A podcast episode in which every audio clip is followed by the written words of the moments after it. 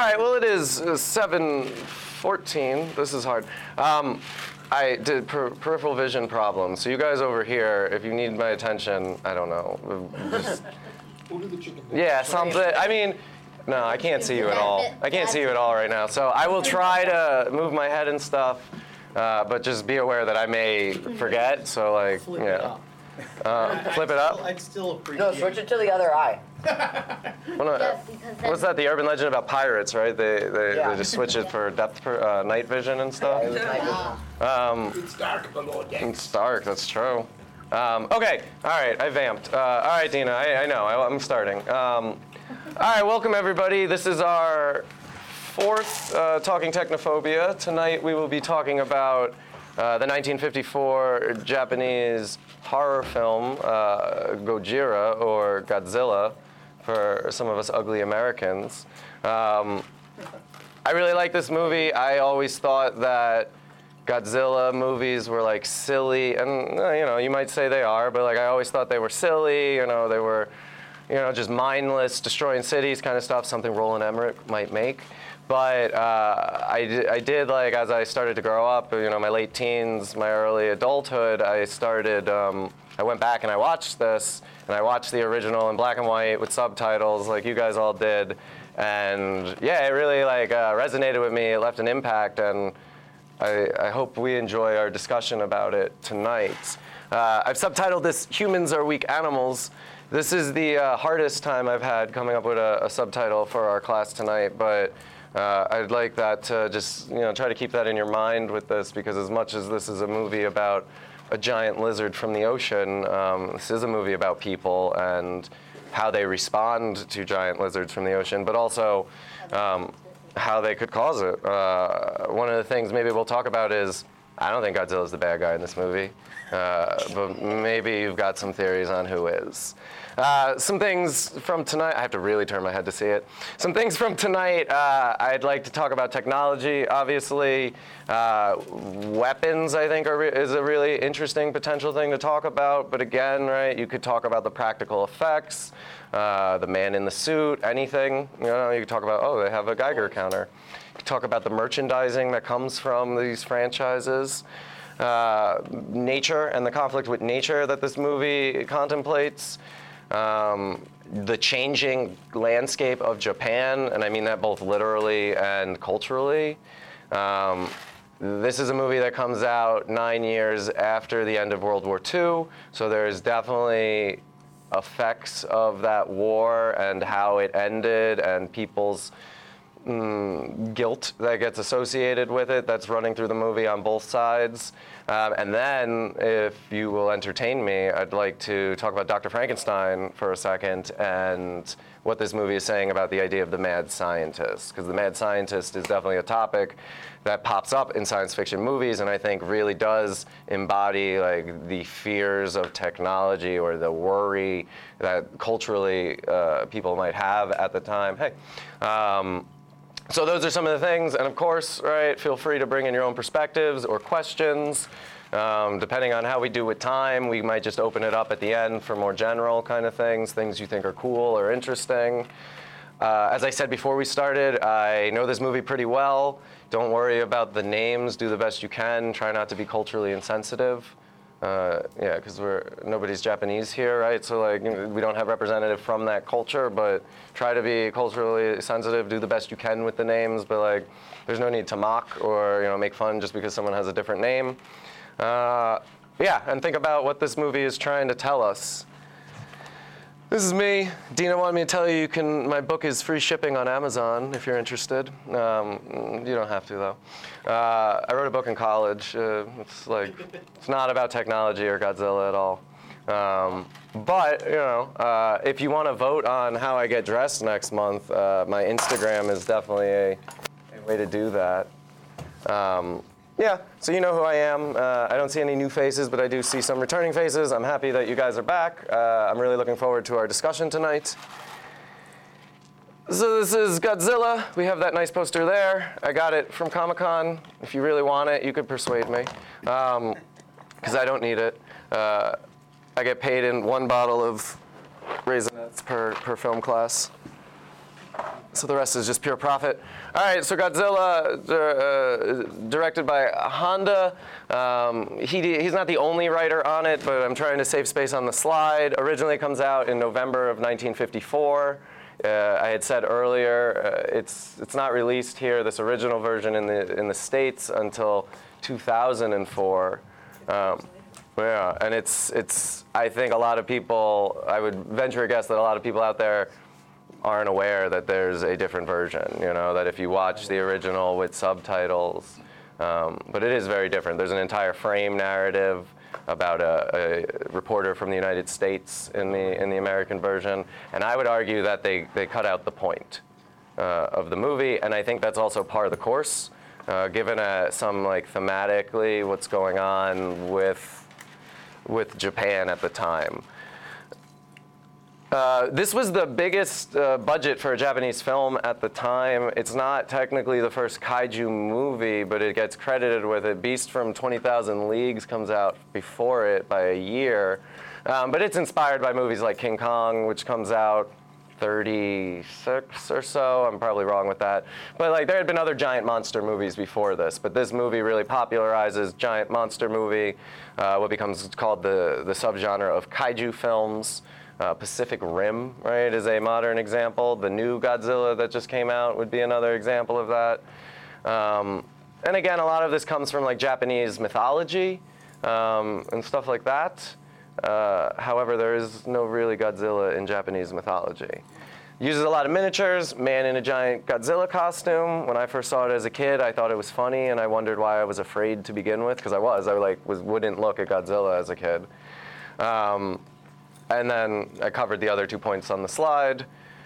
Um, so I know we all watched the movie, so I'm not going to show you the whole movie, but I'm going to show you a sped up, I don't know, like two minutes highlight reel of this film set to music, just to kind of put you in the right place. I really can't see what the screen says.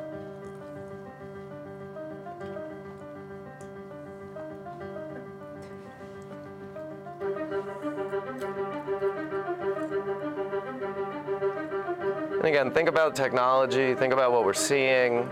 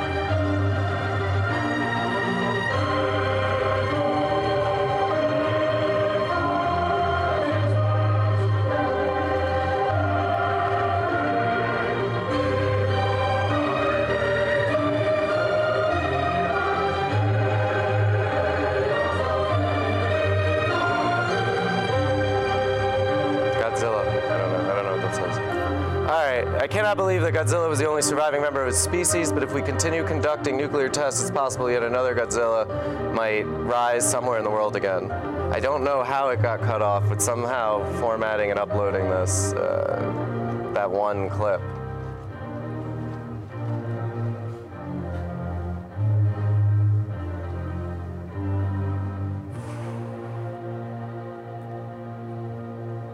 That's how they leave it open for the sequel, right? But if we keep doing this, uh, you know, we might see another one.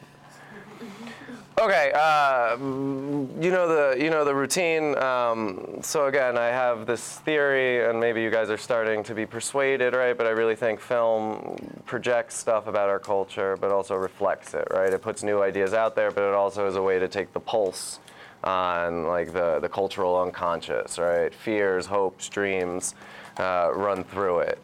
Technology is increasing, becoming an ever an ever important part of our lives, um, and with that becomes uh, the generation of weapons development and pushing the limits and finding new weapons.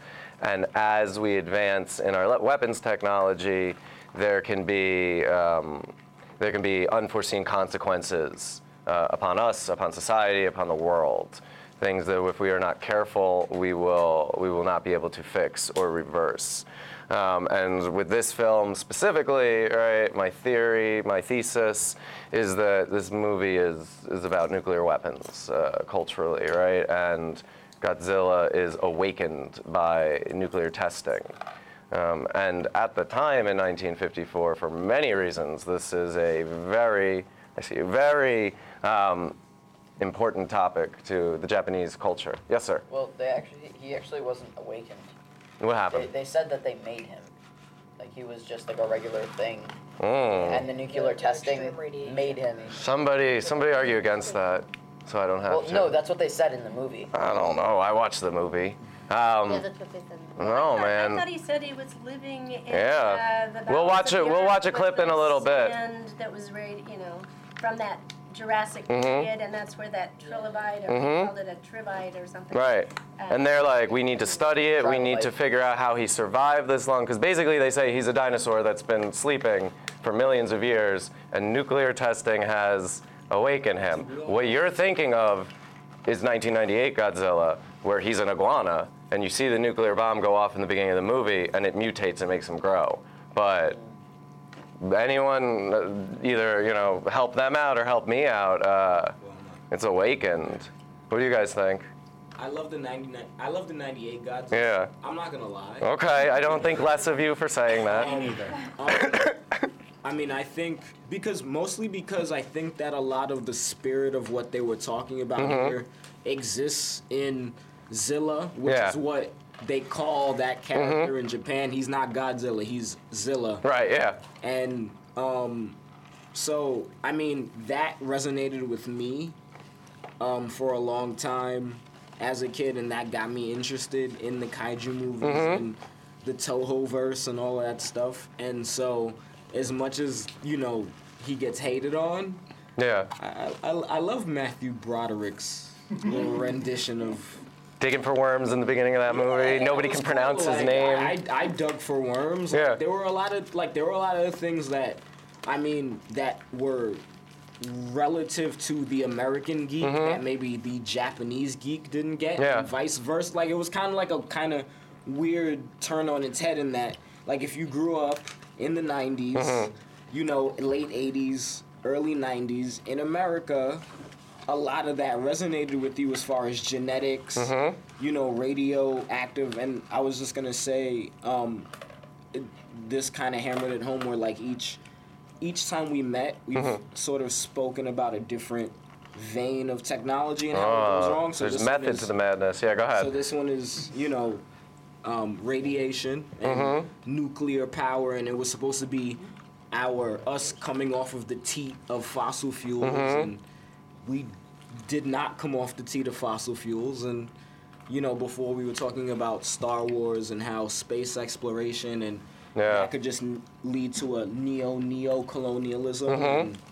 and um, The Matrix and what was the internet and, you know, v- V R and alternate mm-hmm. reality ultimately going to become for us, and Jurassic World and Jurassic Park and all of those things, and, you know, mm-hmm. on and on and on. So no, yeah, and um. And a lot, I like, I'm a, I like Roland Emmerich's movies, uh, even twenty twelve, which was messy. Um, we, we can talk more about him later if you want. But in a lot of ways, the ninety-eight Godzilla is totally influenced by the Jurassic Park films. Uh, and in a lot of ways, that second Jurassic Park movie was very influenced by Godzilla, right, where he gets to San Diego and he's chasing them in the end of that movie. Um, we'll watch the clip uh, where the where the scientist is explaining or talking to them about nature and where Godzilla came from. And maybe I am mistaken. It's totally possible. It happens every once in a while. Um, but even if, right, uh, the nuclear radiation mutated a lizard and made him giant, I think the same still holds true, right, about the unforeseen effects of nuclear weapons, right? Whether it's a response from nature or a monster we're creating like Doctor Frankenstein does. Yes? Uh, I was just going to say, I don't think it matters for the, yeah. I think the ninety-eight update for the mutation part, yeah. just to modernize it a little. Mm-hmm. But it, it doesn't affect the outcome, which is that uh, whoever launched nuclear weapons the first time was a bad guy. And that was the United States. That's pretty much the point of the movie. That was the United States. And I am a red-blooded American like the rest of us, but uh, it was the United States that did it first, right? Yeah. Or even more so, like, the scientists. I mean, mm. it wasn't really attacking the United States for using yeah. nuclear weapons because of war. The movie almost directly attacks. I, I don't even know how much yeah. they knew about this, but Oppenheimer. Mm-hmm. Yeah, and the whole entire point of this movie was that yeah. Oppenheimer was a bad guy. Yeah, I've become death, the destroyer of worlds. Yeah, those guy. words did not help him at all. Yeah, yeah, yeah. I mean, whatever. I gotta think he wasn't bragging when he said that, but yeah, it's, uh, it's got some undertones there that like held true. What did he say? Um, no, he said lots of famous things. Yeah, but I've become death, the destroyer of worlds. Death, yes. yeah. yeah, right. That's what you're talking he about. Quoted the Hindu scripture in an interview. Mm-hmm. My dad, who's about as old as Godzilla, he was born the same year. Yeah, no kidding. Two hundred million no, years no. ago. I mean, like, in must have a great time. pension. Yeah, no, go ahead. So your dad, your dad uh, was born in nineteen fifty-four. Yes. Yeah. Yeah, so okay. My dad was born in nineteen fifty-four. He always said that uh, Oppenheimer was a little bit crazy. Yeah, I mean, the idea of the mad scientist is one of those technophobic ele- elements where Oppenheimer was a bad guy, right? Scientists are, are a little crazy, and they're not thinking clearly. Um, and my my last couple slides are, I want to talk about Doctor Frankenstein, and I want to talk about Doctor Serizawa, who, you know, I'm, I'm emulating his likeness at the moment. Because I really think in a lot of ways, uh, Doctor Serizawa is Japan's response to Doctor Frankenstein, to Oppenheimer, to, to a lot of the criticism of what scientists could be or were at the time. Um, all right, so without further ado, let's see Tokyo get destroyed. Uh, think about technology, because that's what we're leading into. Um, there's a lot of examples of technology in this scene, um, but there's some other stuff, right? And like I said, if you want to talk about any of the effects, uh, the practicality, that falls under technology as well.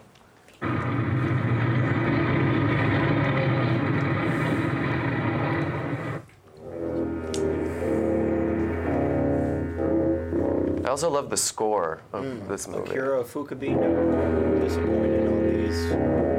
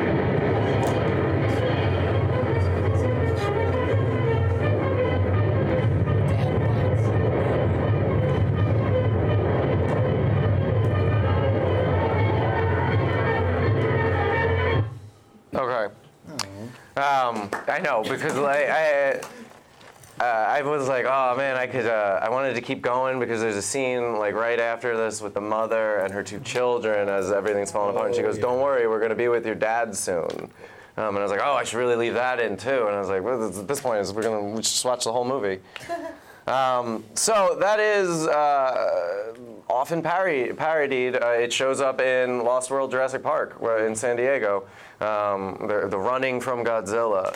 Um, and I think it's a really good scene to highlight a lot of the technology, specifically weaponry, right? But there's a lot of other things there.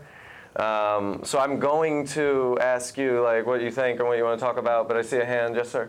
Um, so in the like kind of attack scene, yeah. when he was coming up on the uh, electrical wire, uh-huh. well, so there was this like there was a couple of flashes to these like two guys with this kind of gun that was like, a little bit cylindrical. Mm-hmm. Um, that was an actual gun that was used in World War Two, mm-hmm. so it made it. Felt a little, it, and it was used by the Japanese, so it it kind of like for the time it was a little bit like more realistic mm-hmm. of a like of a like movie because you had to actually like if they used the props that yeah. were the real guns, yeah. it made it feel a lot more like it could actually happen. Like mm-hmm. And in a lot of ways, there like uh, a lot of people had problems with like the end of the Superman Man of Steel movie or the beginning of Batman versus Superman.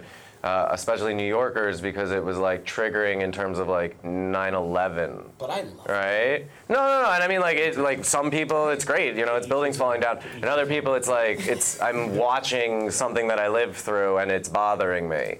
Uh, this this movie has a lot of that as well, and it has to do with the realism. It has to do with these were things that people in that country at that time may or may not have seen or lived through. Here, and then we'll go there, yeah. Um, I think what's very interesting, especially the question, what yeah. these examples show us about technology and our relationship with it, is that I think people tend to, instead of doing research and understanding what they're getting themselves into, whether he was created or awakened or yeah. whatever, people tend to abuse technology and power, and so you create something like that, and then they try to undo their mistake by trying to kill it, but they realize that it's too big for them. They mm-hmm. can't come back from that. So I think that's, it, especially with them firing at mm-hmm. them. Like, did they really think that was going to take them down? I don't like. Um, I don't know. And you yeah, see, and I don't think that was going to happen. But I think playing. I think people don't understand the power of what they're playing with. Yeah, no, that's a great idea to bring up. You see. Uh, over-reliance or an over, like, everything's okay. We got this. Technology will will help us. We are strong enough. We have enough weapons in many monster movie, giant monster movie, many disaster films. Uh, Greg, what? And then we'll go here. So two things. Yeah. The one thing is I thought the scene helped set up the fact that to kind of parallel to World War Two. Okay. The United States tried to capture Japan, but couldn't using conventional weapons. Yeah. Eventually used a nuclear weapon yeah. to get to surrender. That's a good idea. So here, the nuclear weapon's walking on the shore, and they're using conventional weapons, and they're going to fail. So ultimately, yeah. what they have to do is create a super weapon, because that's the only thing that's going to work. Yeah. Except they use it differently. Yeah, it's a giant nuclear power that's right. uh, attacking them. But what also is interesting is all the weapons they're using are, are American weapons. Yes. Uh-huh. It was really strange. Yes. But everything, every weapon they're firing at are American howitzers, American jets, yes. American machine guns. Yeah. And I thought it was fascinating. Well, like, nine years them, later, the props they're allowed to use mm-hmm. aren't allowed to be Japanese like World weapons. World War One. Right. No, and there's a there's two. They were World War One weapons. Yeah. Them too. They were older. Yeah. Like well, post-World War Two, one of the stipulations uh, with the United Nations, like Japan cannot have an army. Yeah. Right. Right, so this has to be national defense, right? It's not a military. It's not, so maybe... And it's all American. Mm-hmm. Yeah, well, economically there's been there's yeah, been some exchange. Happened, really. Yeah. I mean, that's all they were allowed to have. Um, no, did, no, but... Yeah, oh yeah. Did you have a question or you want to share something? No, I'm good. Okay, so we're going to go here and then we're going to go here.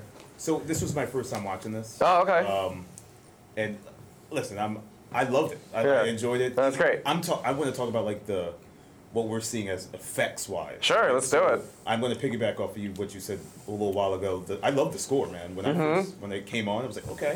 And usually, what gets me into a film is like a score, mm-hmm. like a strong score. Um, but just watching it, you gotta respect it, man. You gotta re- like watching this today for someone. For an average moviegoer today, you watch this and like, oh my god, this is cheesy and corny. Yeah. I can see everything. But if you if you think about like you, you have to think about how much work actually went into and, probably and filming of release. Mm-hmm. one scene. Yeah, like one scene. Yeah, we think about Star Wars and its miniatures, right? Yeah, and like change yeah. the game, but right, like this, like it's really impressive, like the, the degree of miniature work that they have going on there. Part. And everything is noticeable. I mean, yeah. you, you, it's definitely miniature. The car, like yeah. yeah, the car and the guy in the costume. But I mean, you, I respect that battle scene so much because it, it, it, uh, it makes you appreciate. You know, what mm-hmm. they had to do to create some type of effect yeah. to tell a story. And I thought it was well executed, just yes. talking on a special effects. No, that's great. And we stand on the shoulders of giants in a lot of ways. And like what co- looks corny and silly to us now, right. at the time was groundbreaking. People like, had a level of realism people had never experienced before. Um, and it is important to like appreciate that because all of the good looking movies we have now wouldn't be possible without things like this that we're seeing here. So we're going to go here, then we're going to go here, then we're going to go there. Um, I'm to uh, go back to the question. Yeah, go ahead. This example shows about technology and our um, relationship with it. Um, I was thinking of how our experiences with with technology are relative. Okay. Um, in the sense that, like, if you're, like, Japanese, you know, and you're facing Godzilla, mm-hmm. like, sure, it's an animal, technically. Right. Right? I guess. But it breathes nuclear fire. Yeah. It might as well be a dragon. It might as well be mm. magic. It might as well be something that you have no idea. Like, like the Japanese were probably, like, I could imagine being Japanese during World War Two and going, yo, we're smacking the Americans. Yeah. We're crushing them. Mm-hmm. We're beating them on the ocean. We're beating them in the air. They're not touching our mainland. Mm-hmm. Like, we hit them first, like, da da da da, all of this. Like, right. you're just, you're like, yes, let's do this. And then, mm-hmm. boom! Yeah. Yeah. Boom! Yeah. What is this? Mm-hmm. Yeah. This is this, this is not fair. No, and Japan has had a complicated uh, relationship with, with nuclear material since World War Two, right? And it's still ongoing. Um, Especially since Fukushima.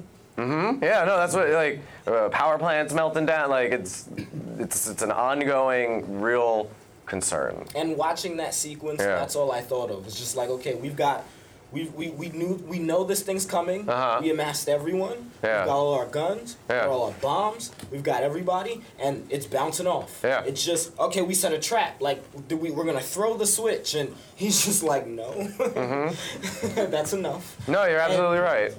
It's just like, that's like, you know, at some point technology becomes so advanced that if you don't get it, it is magic. They mm-hmm. did not know yeah. what to do. There was no I like reason that. Behind this. They it's throw everything they've got at it. There's the, like, it's the fence, right? It's the big guns, it's the machine guns, it's the electricity, right? And yeah, like we're saying, it bounces off. To segue for a, that tickles. Yeah, yeah, it is, yeah. Shrugs it off, uh, nice melts nice. It. But uh, to segue to dragons for a second, what I find really interesting about dragons are they show up in cultures that had no contact with each other. So I wonder, like, did people find dinosaur bones or something? Like, 'cause that interests me.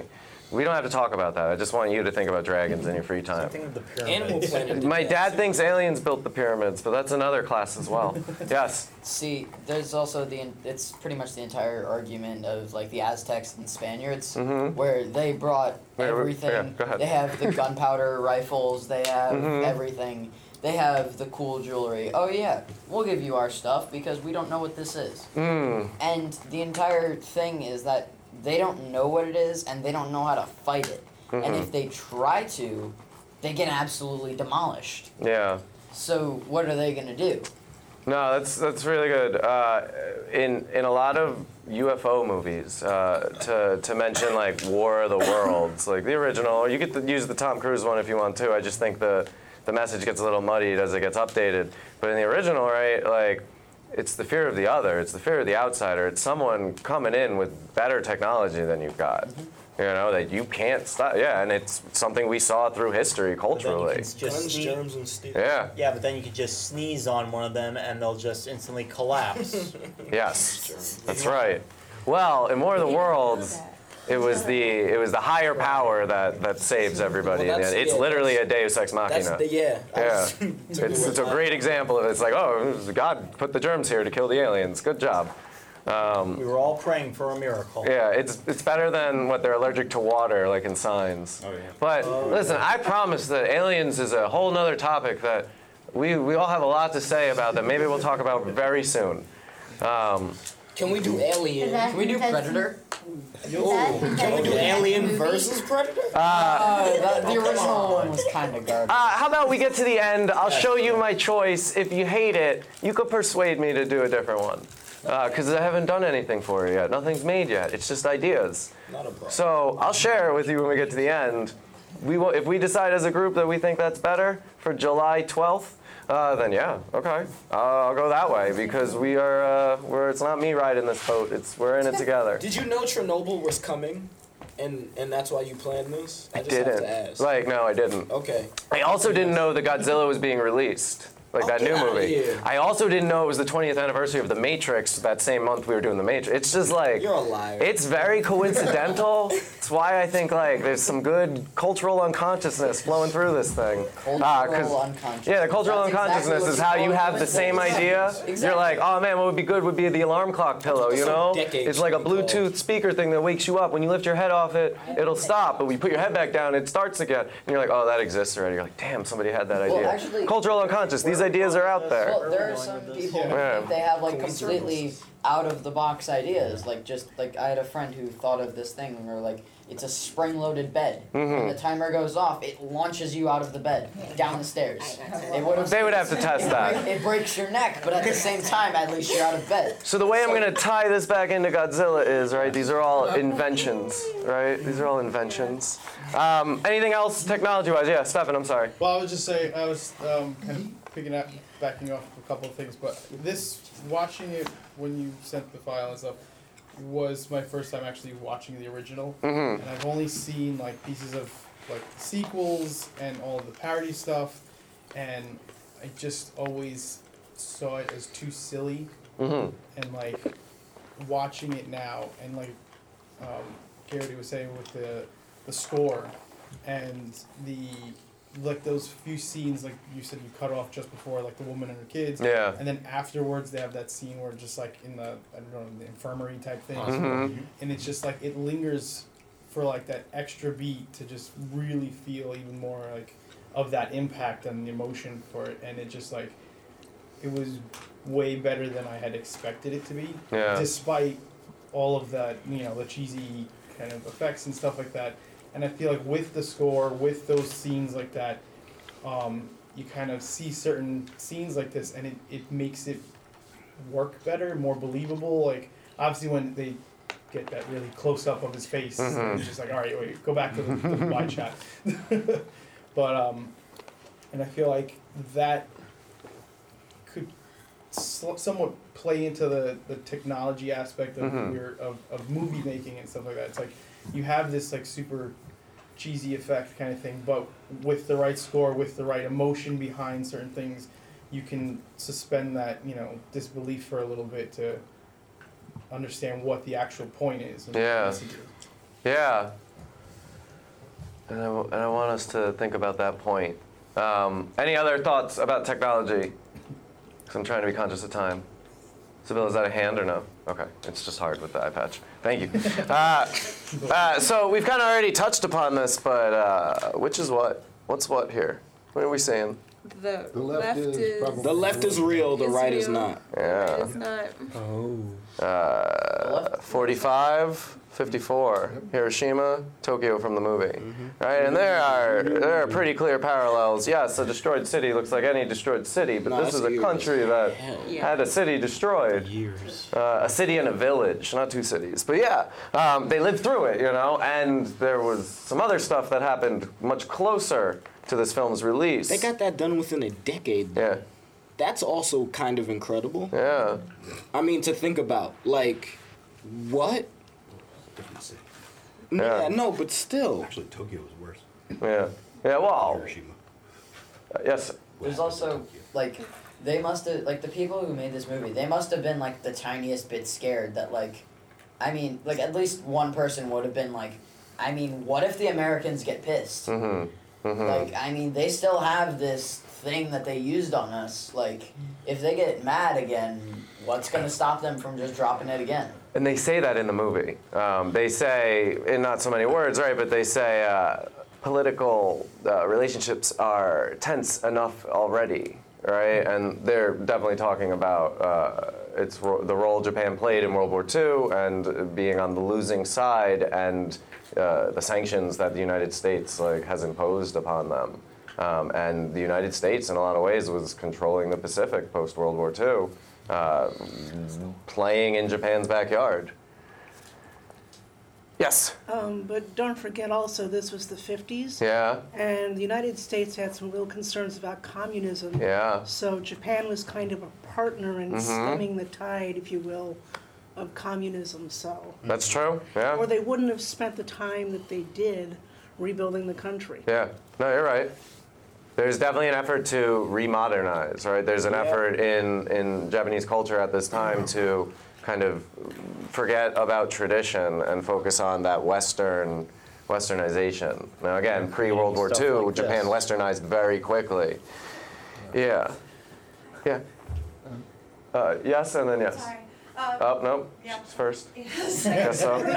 what, like what you just said, that's actually in the movie itself, and I thought that was the most poignant thing, was at near the very beginning when Godzilla is awoken, it's like, oh, we've forgotten our tradition, and mm. this, this thing is real, and no one was mm. believing, and you're just like, no, the old guy knew about it, and mm. he was just like, no, you're trying to modernize, you're forgetting about it, but like, this is a part of who we are. Mm-hmm. So no, that's really good. I like that. Thank you. Yeah. Yes. No, and the other point is, uh, for fifty-four, I think they might still have been doing uh, open-air atomic tests in the Pacific. Uh, where SpongeBob SquarePants comes from, uh, right? Is the theory? They might have, yes. Uh, well, because... Not on the Bikini Atoll. Right, yeah, the Bikini yeah. Atoll um, is something I, I will I'll show you, or I'll, I'll, I'll steer us towards in a little bit, but that happened six months before this movie's release. The Lucky Dragon incident.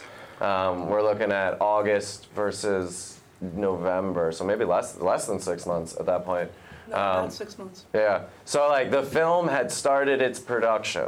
Um, I think they were making a Creature from twenty thousand Leagues film. twenty thousand Fathoms. Fathoms, thank you, sir. Um, and yeah, because it's a big difference in measurement. It's like metric uh, and standard. Yeah. Um, But I think B- Bikini Atoll, what, what was going on there uh, with the atomic testing, definitely influenced or maybe added a layer to this film that was, I think, intentional, definitely. No, wait, three months. Yeah. August to November. August to November. And I may have the date wrong. It might not be August. I may be thinking about when the bomb, I don't know. Let's not worry about dates right now. I'll get confused. Yes? Oh, no, no, no. Okay. Does anybody know the dates? Mm. All right. I have them August, written down later. August eleventh, I believe. He might no, be right. It was August ninth and eleventh. What was? Oh, the bombings. Yes. Yes. Yeah, so maybe then it's March. Maybe the, the, the, the Lucky Dragon and the, the bikini testings were in March of fifty-four. And maybe August was then when, in forty-five, when the bombs were dropped. Okay. Yeah, that sounds, that sounds right. Because three months is too late into production, even for... Even for a movie that when we look at now, right, like, and we're like, oh, well, yeah, you know, this doesn't yeah, seem like right. it would have taken too long. No, it would have taken a while. Yeah, yeah. Just yeah. think about how long it took to build the miniatures. Okay, I went the wrong way. And then destroy them. Um, so let's um, let's think about where Godzilla came from, and let's watch a scene and think about nature and talk about what what the conflict with nature is, uh, because when we talked about Jurassic Park. One of the things we talked about was the storm, right? And how the storm symbolically could be uh, nature responding to the abomination of bringing dom- dinosaurs back, right? So let's watch this. Let's hear from the experts about what they think in terms of this creature. I like that shot. Very good shot. Very good shot. およそにひゃくまん年前、このプロントサウルスや恐竜が全盛を極めた時代。If you're right, I'll give you the stuffed animal. その頃から次の時代白亜紀にかけて極めて稀に生息していた再生爬虫類から陸上獣類に進化しようとする中間型の生物であったと見て差し支えないと思われま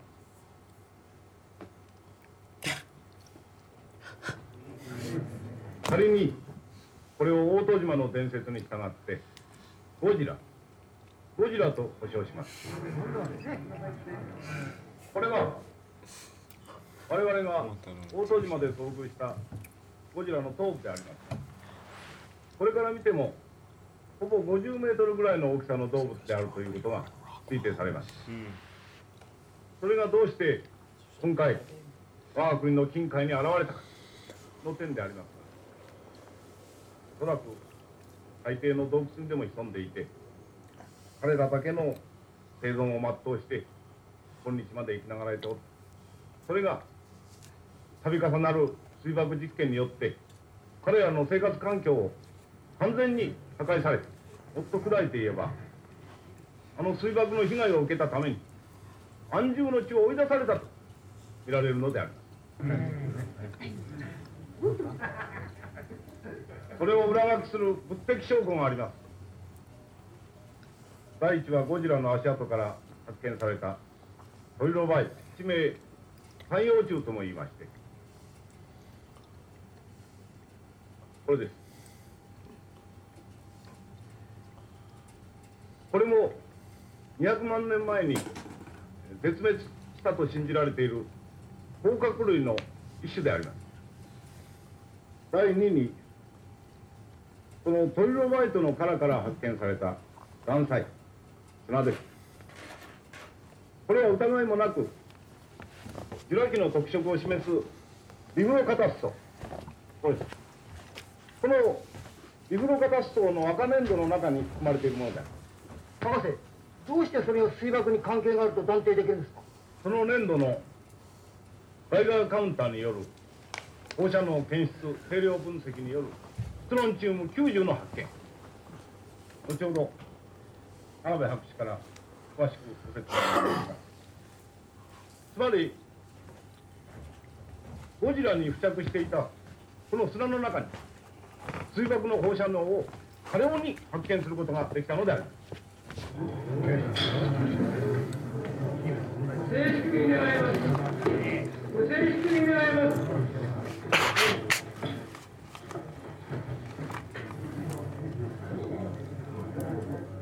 これらの物的根拠からしてゴジラも相当量の水爆放射性因子を帯びていると見ることができます。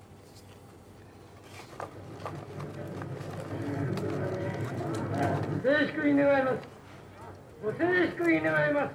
委員長、委員長、大山委員、ただいまの山根博士の報告は誠に重大でありまして、あれまるしく公表すべきでないと思います。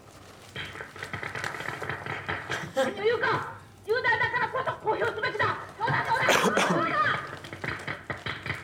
黙れ。というのは、あのゴジラなる代物が水爆の実験が生んだ落とし子であるなどという。その通りじゃないか。そうだ。そんなことをだ。そんなことを発表したら、ただでさえうるさい国際問題が一体どうなるか。事実は事実だ。だからこそ重大問題である。正式に公表した暁は国民大衆を恐怖に陥れ、強いて政治、経済、外交まで混乱を引き起こし、バカ者、何を言ってるか。バカ者は何とバカ者を事実は堂々と発表しろ。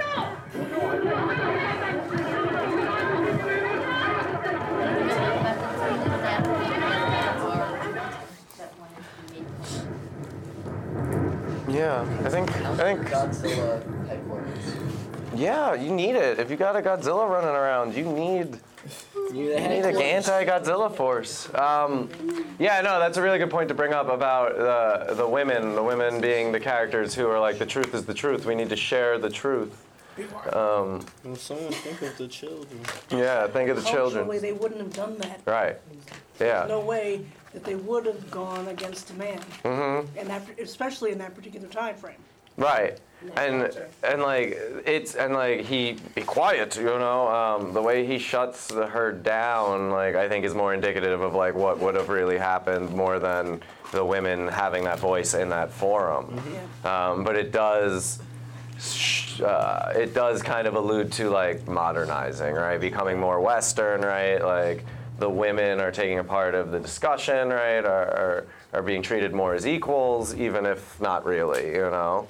Which is funny because even in the sixties in the United States, women weren't treated right. as equals. I mean, you could argue still today, you know, like that's how they're going on. Um, yes. No. I just noticed something in that scene which I didn't really. I okay. That's when I was watching the movie, but. You said the Bikini Atoll texts yeah. were right before this yeah. uh, incident. But they mentioned something, that I just noticed it when I was reading the subtitles. Mm-hmm. He said hydrogen bomb testing. The hydrogen bombs weren't what was dropped on Hiroshima. No. Those are atomic bombs. Yeah. And then they swapped back to it. It wasn't until nineteen fifty-two mm-hmm. that they started testing hydrogen bombs. And I didn't realize that maybe what they were talking about was like, I can't believe they dropped atomic bombs on us. Yeah. But now they've upped it to hydrogen bombs. Yeah. And that is what started this. Because yeah. it came out two years before mm-hmm. this movie. No, you're right. Which um, is like ten times bigger than right atomic bombs. Mm-hmm. And Bikini Atoll was the first uh, above ground and underwater testing of hydrogen bombs, I believe. Right, okay. Um, yeah.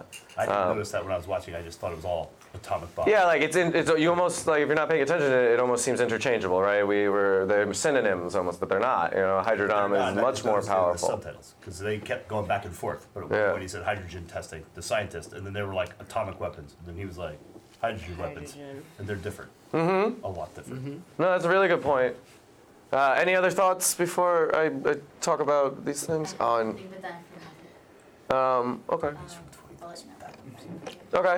Um, uh, again, right, uh, in monster movies, especially giant monster destroys the city movies, uh, before they swing towards camp and parody, right, these movies are, are trying to really deliver some kind of social message. Um, it was beauty that killed the beast, right, in the end of King Kong. Um, uh, Beast from a Thousand Fathoms, like we spoke about briefly. Uh, so King Kong comes out much earlier, about less than ten years, but almost... Uh, Beast is uh, a year before Godzilla, and you can see the parallels just by looking at the poster. It has a name. It's called the Radosaurus. Is that what it's called in the movie? Yeah, I believe so. Okay, very nice. Um, looks like Zilla. It, it kind of does. It's got more of that like boxy, rectangular kind of head. But not the Jay Leno chin. Or it's got her Jay Leno chin, yeah, you're right. It kind of looks like the creature from Alien a little yeah. bit.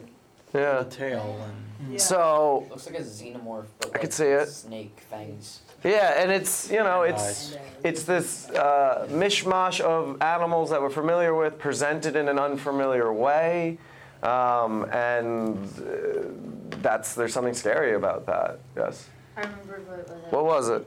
Um, he was right because it said it survived by eating the creatures from underneath, so therefore that meant it was awake.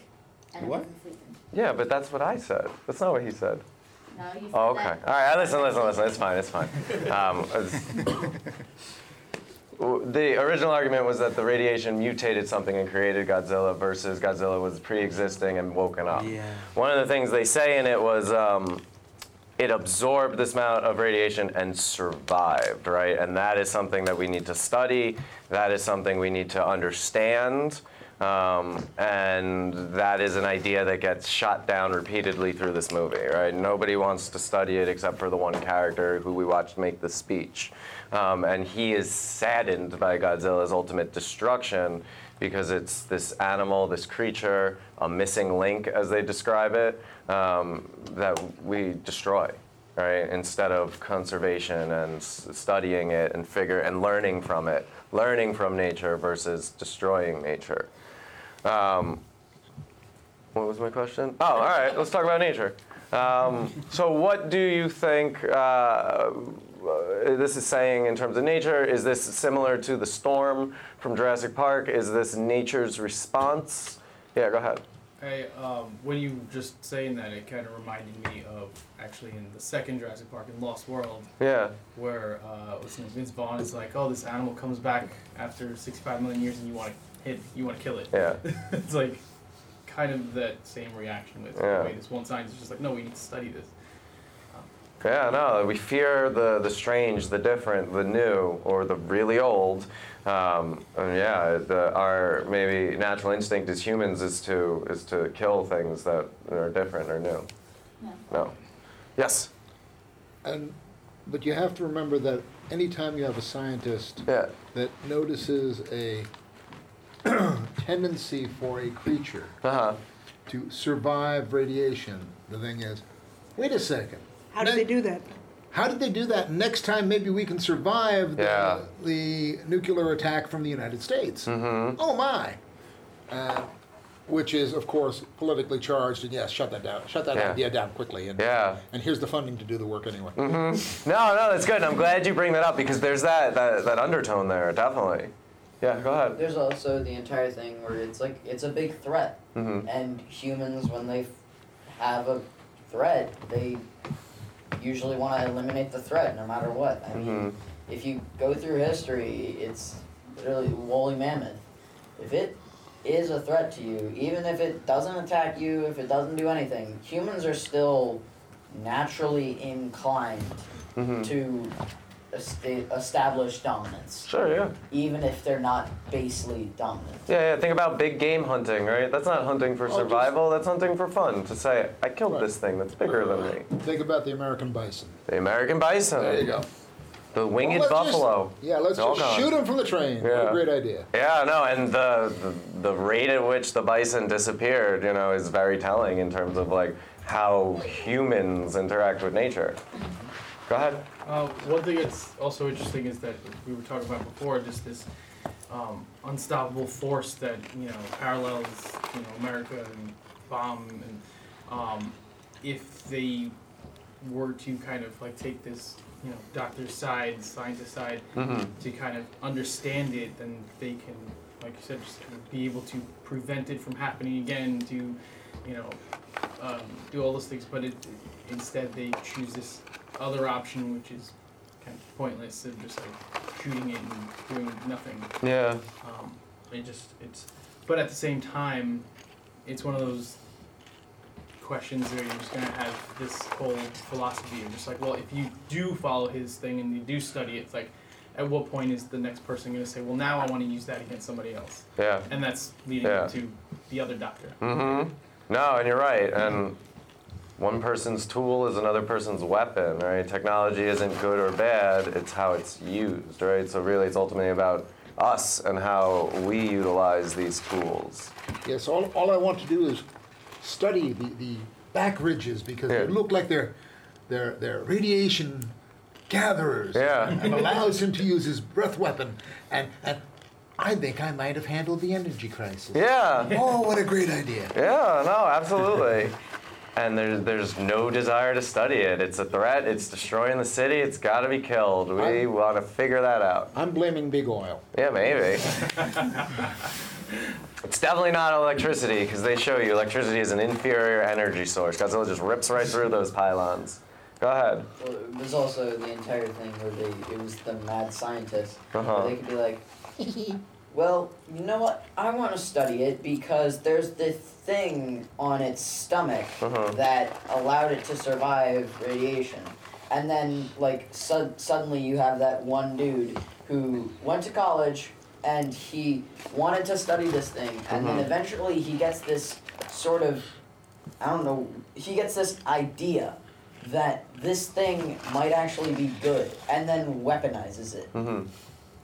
And then, like, I mean, that's the entire thing with uh, Jurassic World. Uh-huh. There was that guy who tried to turn the raptors into military units. Mm-hmm. Like, they're going to try to use it as a weapon. And using it as a weapon is such a bad idea because it's a living thing. Mm-hmm. So it's gonna, it's eventually, like, I mean, there, you, like, you've heard of people going rogue in the army. Mm-hmm. Now think of how many times that happens, but it's an animal that doesn't want to be there. Mm-hmm. And there's a lot of hubris, you know, like, no, no, no, we got this. We can control it. We're, we're man. We're superior. You know, we can, we can train the dinosaurs. Man's new best friend, the Velociraptor. Um, yeah, you know, and it really does speak towards our hubris.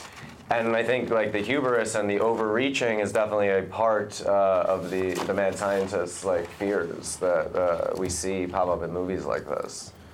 Uh, anything else? Nature. Yeah. I, Nurture, yeah. Um, that, I was literally about to say the same thing. Really? Go ahead. It kind of shows man's ignorance to nature. Yeah. We don't think about how what we do may affect everything outside of us. Mm-hmm. Right? There's a whole other... There's a whole world, ego, like, out of us that we don't think about when we do these testing. Mm-hmm. Would we drop bombs or anything like that? We don't think about how it may affect anything else. So I think it's also man's uh, his arrogance mm-hmm. to a certain situation, and um, how we try to now put a Band-Aid over, man, that mm-hmm. probably happened because we did this. Yep. And now how can we fix it to make it look like it's really not our fault, but... How can we kind of make this look? How can we make this right? Yeah. Somehow? So, and uh, to some extent, right? Like uh, that kind of personal responsibility. The you unleash this power on the world, you, this destruction, right? You now have the responsibility to try to fix it, um, and that's something that Doctor Frankenstein, like, kind of like shrugs off in the original Frankenstein film. He goes and gets married, um, and like he's like, oh well, I tried to teach him once, he freaked out. Uh, all right, I guess euthanize him. I'm going to go. No, not yet. He didn't kill the little girl yet. He killed Fritz um, by oh, that yeah. point. And then Doctor Frankenstein abandons his child, um, and then that child comes and haunts him. You know, the sins of the father are revisited upon him. Uh, but let me not talk too much about Doctor Frankenstein yet. Uh, anything else, nature? I know what our October one is going to be. What is it? It's not Frankenstein. Uh-huh. I mean, it could be.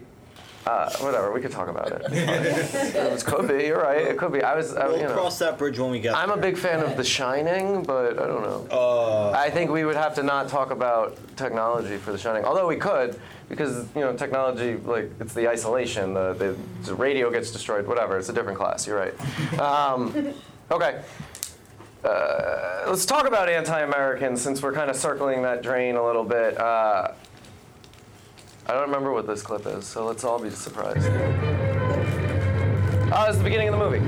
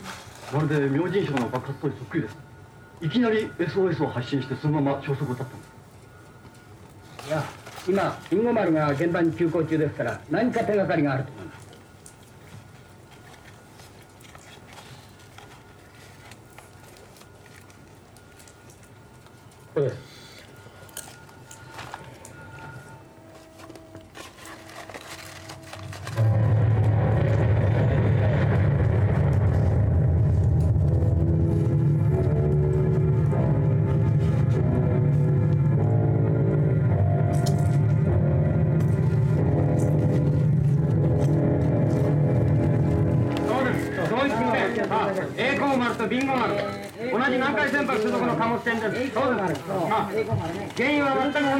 せめて生存者があるとかないとかぐらいの見通しもつかないんですか。はい、とにかく明朝までお待ちください。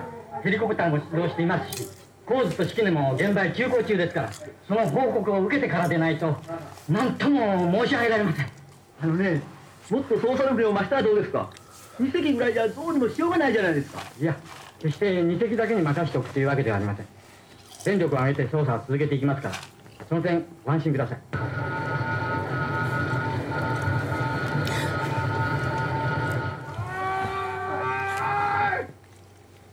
けてくれー。降りてきた。しっかり捕まえよう。どうもこうもね、いきなり海が爆発したんだ。爆発？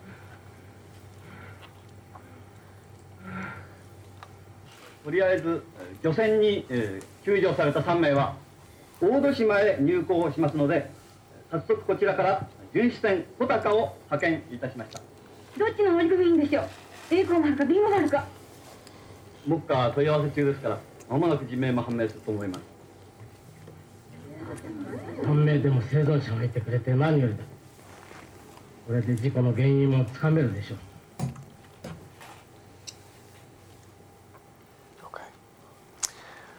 Um, I think we've already kind of like talked about this a little bit, right? But Hiroshima, Nagasaki, August eighth and thirteenth?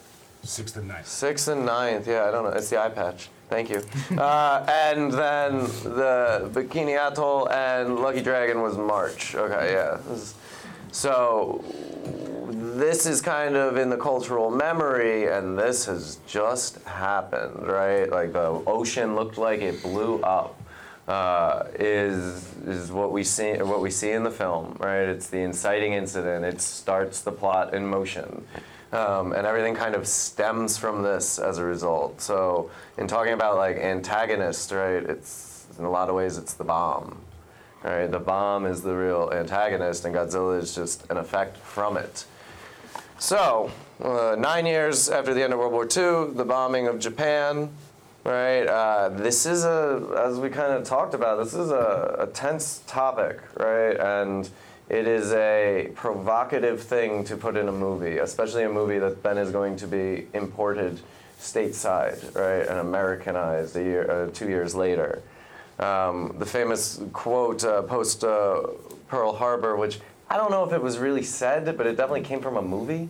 Uh, you know, we've awoken the sleeping giant, right? And talking about that is, it's not Godzilla, right? The sleeping giant in that line of dialogue is America. We've awakened that sleeping giant, and right, it filled him with this resolve. Sure. And in Godzilla, right, we have a sleeping giant who's coming after Japan. You know, fueled by radioactive whatever, you know, and here he comes. Go ahead. I think more so than like nature versus, like with Jurassic Park, I yeah. think we looked at nature versus nurture and how we've awakened this beast and not understanding. But I think with this film, understanding the context of history, mm-hmm. I think Godzilla is America. Yeah. And I think they've created this monster, or, or this monster has was always there.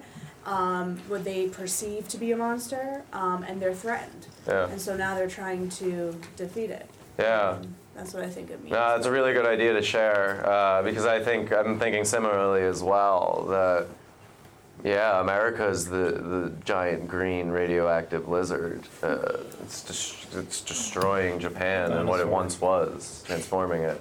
Hand? Yeah. No, I was just, no. I think this Godzilla is a dinosaur, yes, right? Yes, yeah.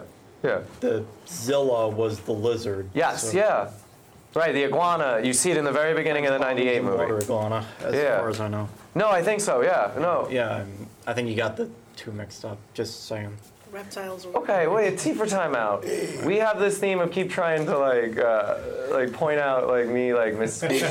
I didn't. Um, no, no, no, but listen, I'm not attacking. I'm just trying it's to say. Our entire job. I'm just trying yeah. to say no, because I know, because I know you guys are young boys, and like you think that this is like, but like I'm not. It's not a competition. Right. But ultimately. Oh, no. Yes, it is. No, it's not. No, it's not. We're teenage boys. Of course it is. Right, and you're in a you're in a forum with also adults. This isn't high school. cool. This isn't, you know, we're not trying to make the cheerleader like us, right? So like everybody relax and breathe. Um, no, what I had said was it awoke in the slide, and he said, no, it actually made Godzilla. It mutated him. And I said, no, that's the ninety-eight film where it's an iguana in the beginning. Um, but it's okay. Like, uh, yes, sir. Sorry. Um, I was just thinking that, you know, I, I don't know at this point if Japan was anti-nuclear weapon because it was nineteen fifty-four. Yeah. I mean, in nineteen fifty-four, the biggest threat to Japan was Russia, mm-hmm. not America. Mm-hmm. By the time they made this movie, they needed nuclear weapons. I think the real point of it was that America was recklessly mismanaging their nuclear program. Mm. Not that they didn't have it. I mean, Japan needed it. Mm-hmm. If the U S didn't have nuclear weapons, the Russians would, and Japan would be speaking Russian. Okay. So I'm sure they knew that in nineteen fifty-four, but I think they were thinking of it recklessly, and, it, and the eye patch guy, whose name I don't know, Serizawa. Serizawa. Yeah. Is sort of the is, is sort of the sensible way that science should be going. Mm. Because he says like this weapon should only be used once, it should be used very limited, and I shouldn't even release the technology to the rest of the world. I had mm-hmm. to kill. I literally, he literally killed himself and took his plans with him. He burned them. And spoilers, yeah. yeah. Well, I mean, that's, no, you're right. He does. So I, I don't know if it's actually critical of the United States' existence or use of nuclear weapons against Japan. Mm-hmm. I mean, that may, may have been some of it, but I think it's, this very specifically is critical of how they're doing their nuclear weapons, mm-hmm. because nuclear weapons at this point were out of the out of the bag. And they were more essential to Japan than us. I mean, Japan's only like fifteen minutes from from Russia. Yeah. And and also Maoist China, I guess, in nineteen fifty-four too. Sure. Yeah. Also had the Great March was happening, and, and, and really there was bad blood Japanese. Too between them. Mm-hmm. Worse blood. Yeah. Let's yeah. not.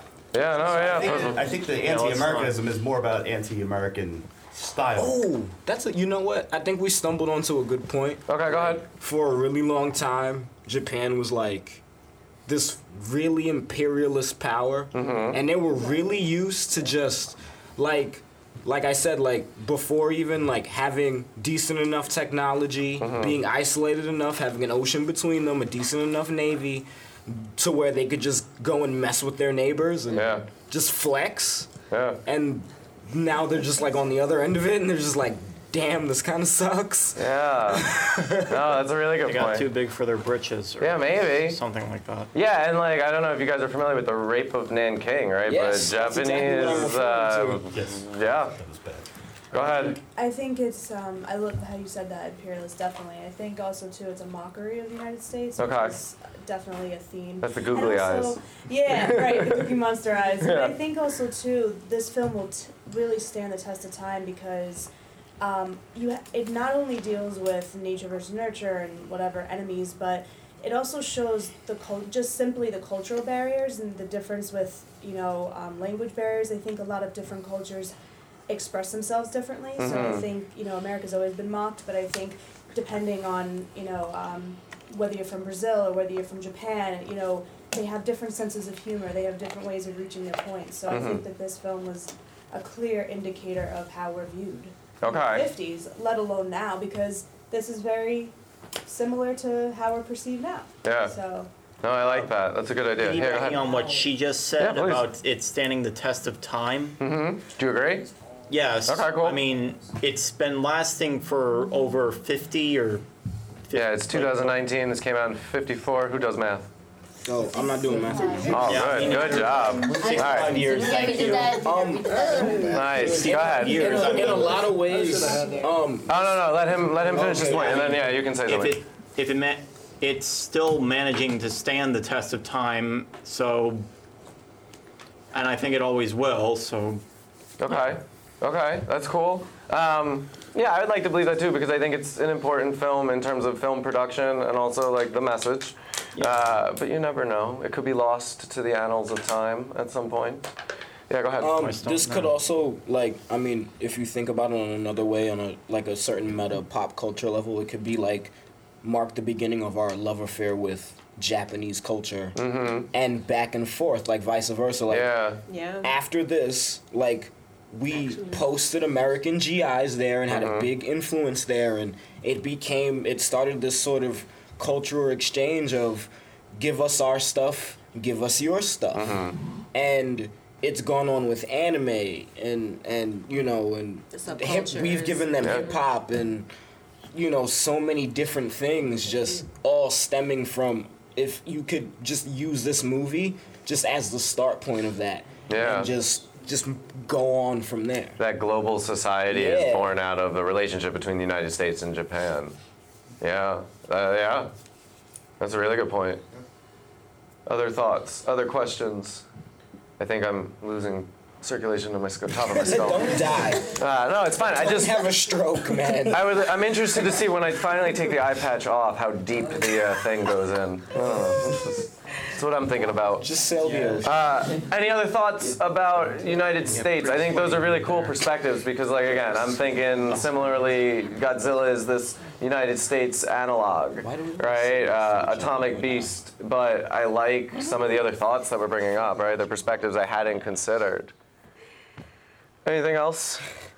Anything else? I w- yeah, go ahead. Well, earlier, before World War Two, uh, I'm pretty sure you had a Russo-Japanese war. Yeah. Yes. Mm-hmm. And the Sino-Japanese war. Yes. Mm-hmm. And Japan was the big bad at the time. Yeah. And then the United States came in and went, I'm sorry, let me do the Bambi versus Godzilla.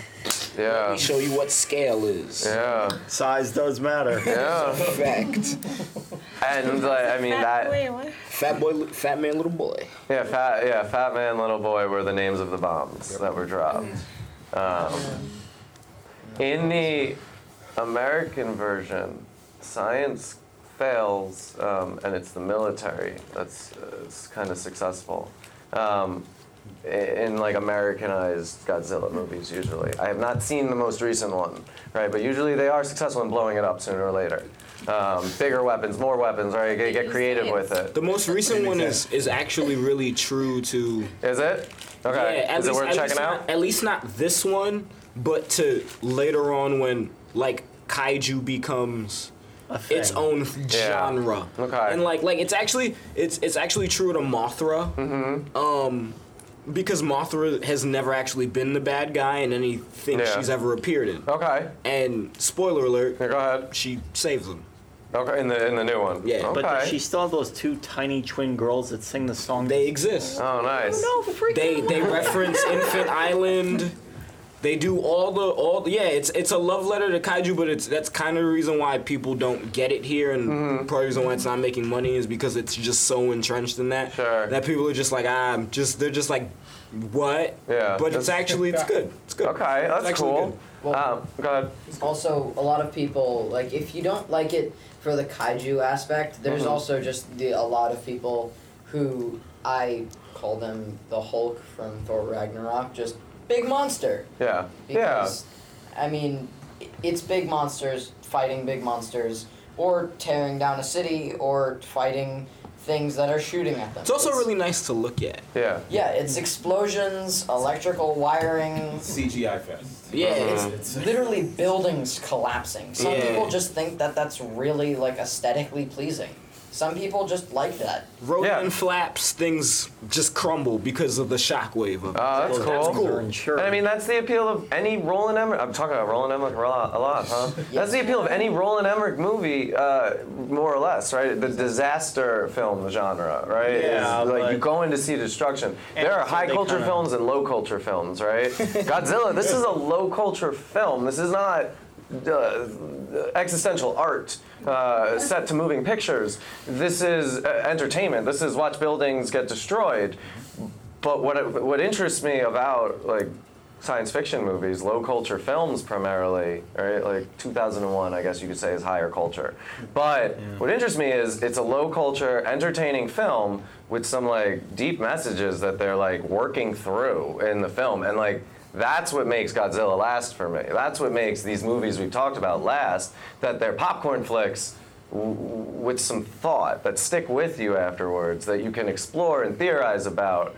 Um, I think that's really the fun of like talking about these types of movies, definitely.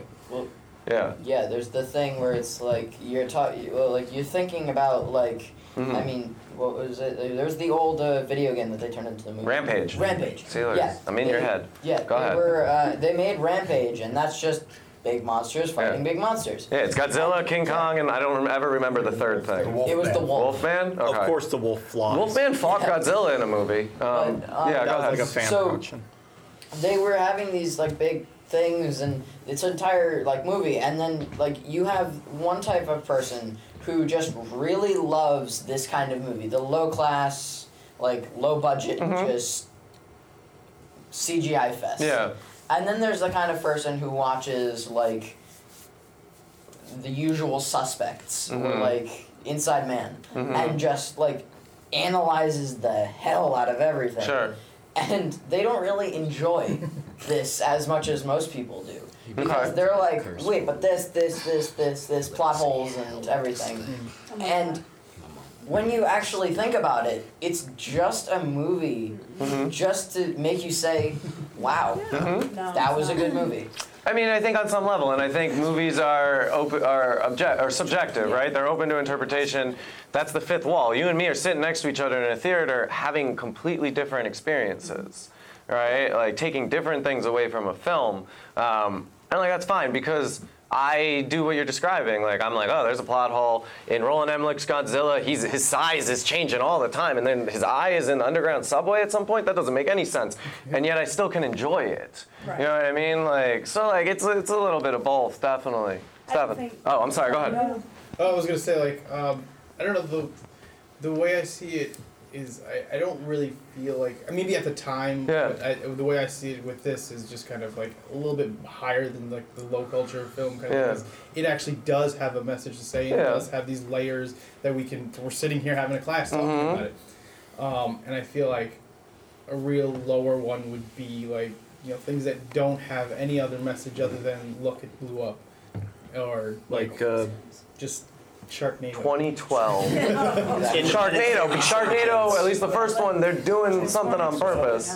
Yeah. How about Idiocracy, right? We all agree that's like a dumb comedy, right? But at the same time, like, yeah, it makes you think about the way our society's going and how, like, being dumb is celebrated and elevated. And, like, that's what I mean with low culture, where there's high culture ideas. There's, like, deeper thoughts here and then there. I think there's underlying thoughts and messages in every Everything. single thing that's made. Right. Art, art. This, all movies are art, and mm-hmm. I'm sure all agree. Sure. But I think everything's made, but obviously you have, I like the low and high culture. I actually, that's a term I didn't even know. Oh, okay. So it's nice you learn something new, but I think I think whoever makes films makes them differently. Yeah. Because everybody has different ways of interpreting what's funny or what's, you know, awkward or stuff like that. But I think every film has an underlying. Mm-hmm. Even Seinfeld, which they say was made... It's a show, show about, made nothing, about nothing, right? Yeah, I didn't even like Seinfeld. I know, I know, it's crazy, but, you know, they say it's a show about nothing, so... It's, but I'm sure it had some point to it. I, mm-hmm. I'm like, I couldn't, I couldn't vouch for that. I don't watch it. But,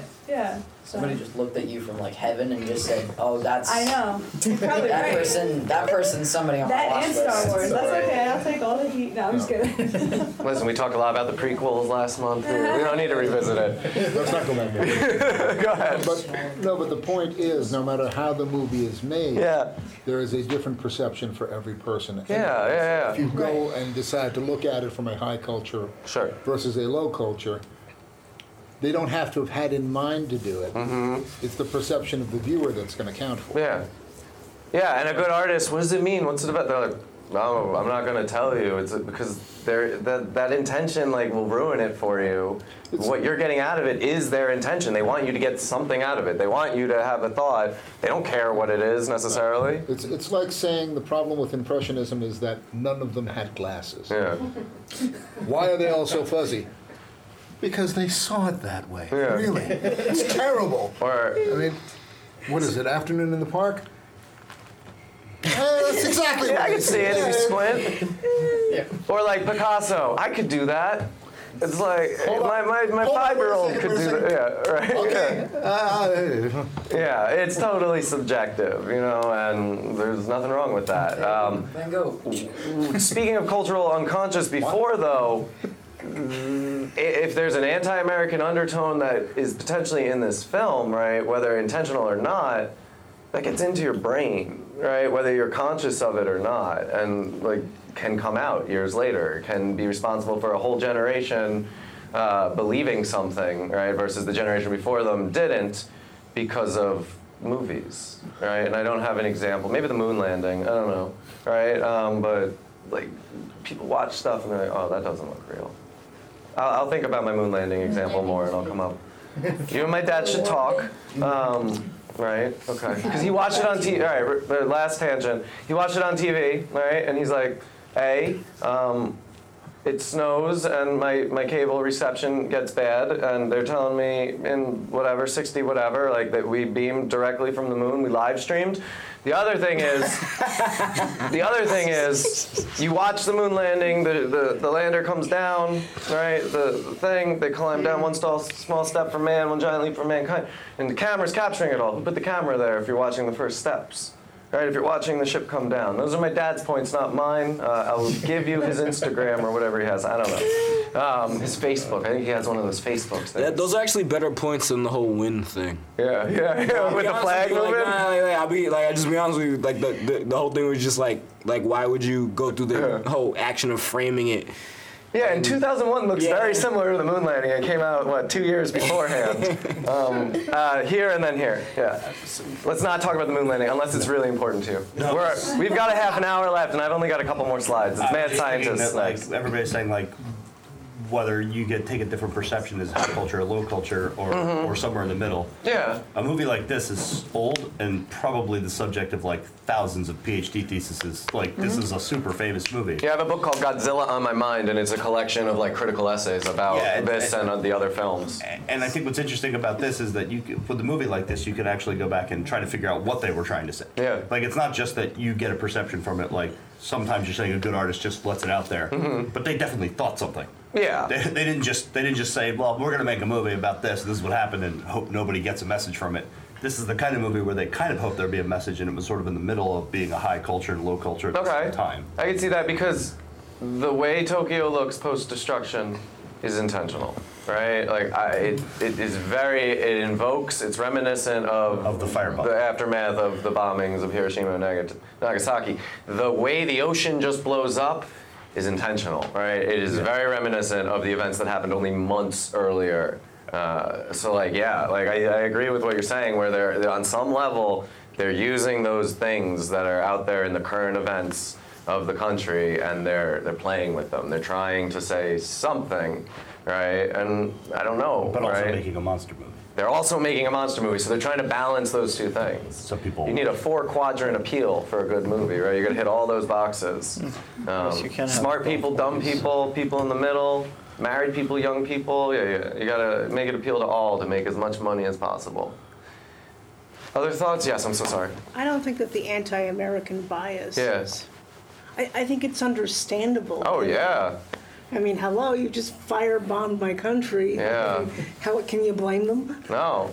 You're right. Um, yeah, no, I, I agree with that. Um, I have a lot of guilt, like vicariously, about it. You know what I mean? Like, especially with the way the United States po- tries to play world police in terms of nuclear weapons post, you know, like, I don't know, seventies, let's say. I don't know, I wasn't alive m- yeah. much longer. But, right? Um, and I'm like, that's really hypocritical on yes. some level. Pot, see, kettle. Yeah, yeah, hello, pot, this is kettle. You're both black, yeah. Um, yeah, okay, here and then here. Uh, well, what, maybe I'm just... Go ahead. It's a safe place. I didn't really see the anti-American thing yeah. in that clip.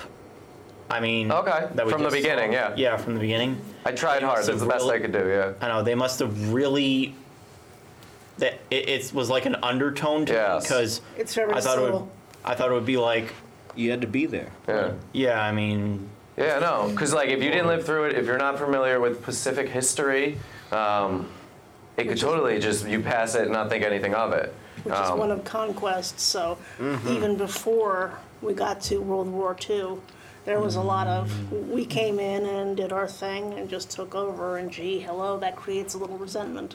Yeah, it was, what was it, Japan or China had gunpowder, but it was for fireworks. Yeah. And Western Europeans saw it, and they were like, we can make this a weapon. And we, we ended that. We can yeah. make fireworks, but no. what if we fireworks they aim it at people? Yeah, you're right. Oh, those crouching tiger things are so... so much potential with those. Yeah. Uh, and remember, yeah. at the same time, you still had European expansion mm-hmm. into the Far East, where you know you had uh, Vietnam and mm-hmm. uh, Laos, and who's who's the one that didn't give up? Korea? No, no. no. Thailand. Thailand was the one that was never taken over or something like that. So. Thailand is where, what, the Chinese imperial government went to, right? Post, post-communist China? No, Taiwan. Taiwan, thank you, okay. All right, I'm the ugly no, American now. Again, it is, it is, it is yeah. the Europeans didn't meddle there. Right, no, you're right. Yeah. I mean, it's it's just, you know, a hop, skip, and a jump from it, India, it, so, I mean, greed. You're right there. Yeah. It's greed. We want to come mm-hmm. in, the, steal the natural resources, and, and let us subjugate not, the people. Mm-hmm. Let us not money. say the East India Trading Company or anything mm-hmm. like that. No, no, definitely not. Nothing, nothing bad was done there, ever. Nope, nope, nope. Yes? But... Like, the thing is, is that Hiroshima and Nagasaki, going mm-hmm. back to them, they were actually, like, the people there weren't military people. Mm. It was actually, it was actually a... Versus a, Pearl Harbor, which yeah, was a Nagasaki military fixture, yeah. was a trading town. Yeah. And Hiroshima was a stockpiling place. Mm-hmm. They put all their resources there, and they had a lot of people, like, a lot of civilians yeah. move there because... Thank you. It was good for them. Like, there was a lot of food to go around. Mm-hmm. There was... People there were wealthy. There were good schools. There were a ton of stuff. That... It's basically the equivalent of, like... I mean, like, Beverly Hills or Westchester. Because mm-hmm. Westchester... You have... You have, like, this thing. It's the incentive that you want a good life mm-hmm. for your family and for everybody... So you move there, and everything's going good, and then suddenly you have this big, bad person mm-hmm. come there and kill everybody you ever knew. Yeah. No, you're right. So it's really, like, it's really the entire argument where, like, you say, well, America had its reasons. Not yeah, but really. It doesn't really help the people yeah, it doesn't, that got bombed. It doesn't really help the fact that they killed people who had... Some of them had no idea that there was even a war. Okay, some of yeah. them had no idea. So some of the civilians were actually kept, like, in a little shroud, like in a bubble, mm-hmm. where they thought everything was just going fine. Mm-hmm. They thought when people were shipped off to the military, they were going out to outposts. They mm-hmm. were going for defense. And, like, there were there were some people there where it just kind of happened.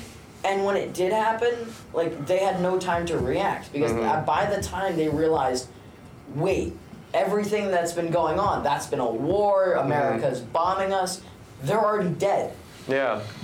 No, you're right. Um, what happens is the United States sacrifices, if it ever existed, right, the moral high ground. Mm-hmm. Um, but also, it, there's parallels with the Blitzkrieg. Right, where Germany is bombing London in a similar way, right? But it's not atomic weapons, right? It's it's attacking civilians. It's there are no rules of war. It's guerrilla war, right? Um, yeah, it's something to consider because that definitely is a part. Uh, the eye, right behind the eye patch is it's like the illusion is that he lost it in World War Two. Um, there's a lot of the, the father will be with your father soon. I always took that as like he was probably maybe a victim of World War Two or yeah. something because otherwise I didn't understand how the line went other than, oh, your father's dead already, but like mm-hmm. why? Like so I always made that leap, well, right? Well, yeah. it could have been then, yeah. he was one of the guys. On the boats? Who, yeah, on the yeah, boats. Yeah, like that's a possibility as well.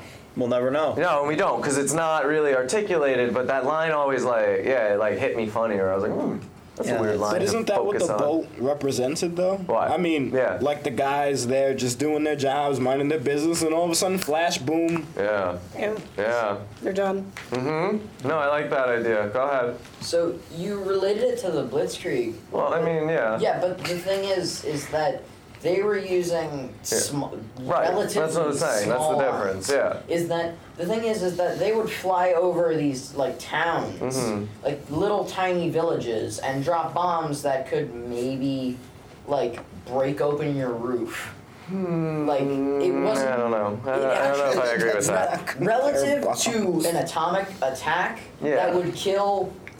Entire, oh yeah, no. This entire, is obviously worse. Yeah. yeah, but it's not worse. But like then the we thing, start talking about the Holocaust, right? And then we're comparing you know, cancer of the brain to cancer of the heart, and like they're all bad. You know, these are war crimes in a lot of ways. But history is written written by the winners, yes. So the United States is able to maintain moral superiority in, in terms of the textbooks, yeah, right. Uh, well, whereas, textbooks. right, yeah, um, yeah. No, that's a good point. And uh, believe me, I'm not saying they're the same. I'm saying they both yeah. involve uh, involve attacking civilians.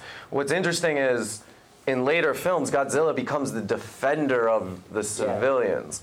Yeah. I also think that in this movie, Japan has to transform itself from victims to to heroes, right? Mm-hmm. They have to solve their problem. They have been made the victim, and now they need to figure out where to go next. And I think that really kind of comes to a head with Serizawa. Um, final thoughts about this, and then Mad Scientists, because we have fifteen minutes remaining. Final thoughts, America, World War Two, a lot of a lot of bad things happened. War is never good. Nobody wins in war. Definitely not the people who do the fighting. Maybe the governments that get rich. I don't know. Definitely um, not the people. Definitely not the people who are fighting. The innocent people, people. Everyone's who got affected. Nuclear radiation. Yeah. Poisoning. War is really bad. Okay. Okay. Good. We've established. Um, and that's not against people in the military. Like, don't get me wrong, right? Like, yeah, yeah. I'm saying the people who make the decisions to fight a war don't do the fighting of a war, right? We do the fighting of the war and don't have a say in we should do it, right? Whatever. Yes. I just remembered something. I did a project when I was in like fourth grade, fifth grade, mm. fourth yeah fifth grade. Okay. Um, about like this thing, like the unluckiest people in the world, mm-hmm. and one, I actually did it with Everett. One of the people was this guy who had, I don't know how, but he had he was living in Nagasaki mm-hmm. when. Then yeah, yeah. Okay. He was living. Well, he was living in one of the towns. The bomb dropped. Mm-hmm. He lived. Mm-hmm.